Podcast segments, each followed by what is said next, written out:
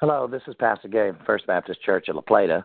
When liberal social architects began to redefine traditional marriage from its 5,000 year old tradition of one man and one woman, conservatives warned about a slippery slope that would eventually lead to multiple perversions. Conservatives were poo pooed as being intolerant and overreacting. However, we were right. The latest perversion of marriage occurred in London, where a woman married her cat. Her apartment building does not allow pets, but it does allow spouses.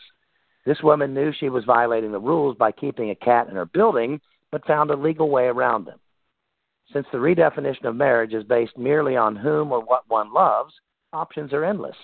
People can now marry animals, trees, vehicles, real estate, or even a moss covered three handled family credenza. People do not define marriage, God does. God's definition is given in Genesis 2:24 which states, "Therefore shall a man leave his father and mother and shall cleave unto his wife, and they shall be one flesh." This same definition is reaffirmed some 3,000 years later by Jesus in Matthew 19, verses 4 and 5. God's original intention for marriage was one man and one woman forever. However, with the introduction of sin and death into creation, God's intention is now one man and one woman for life. God established marriage, so he defines marriage.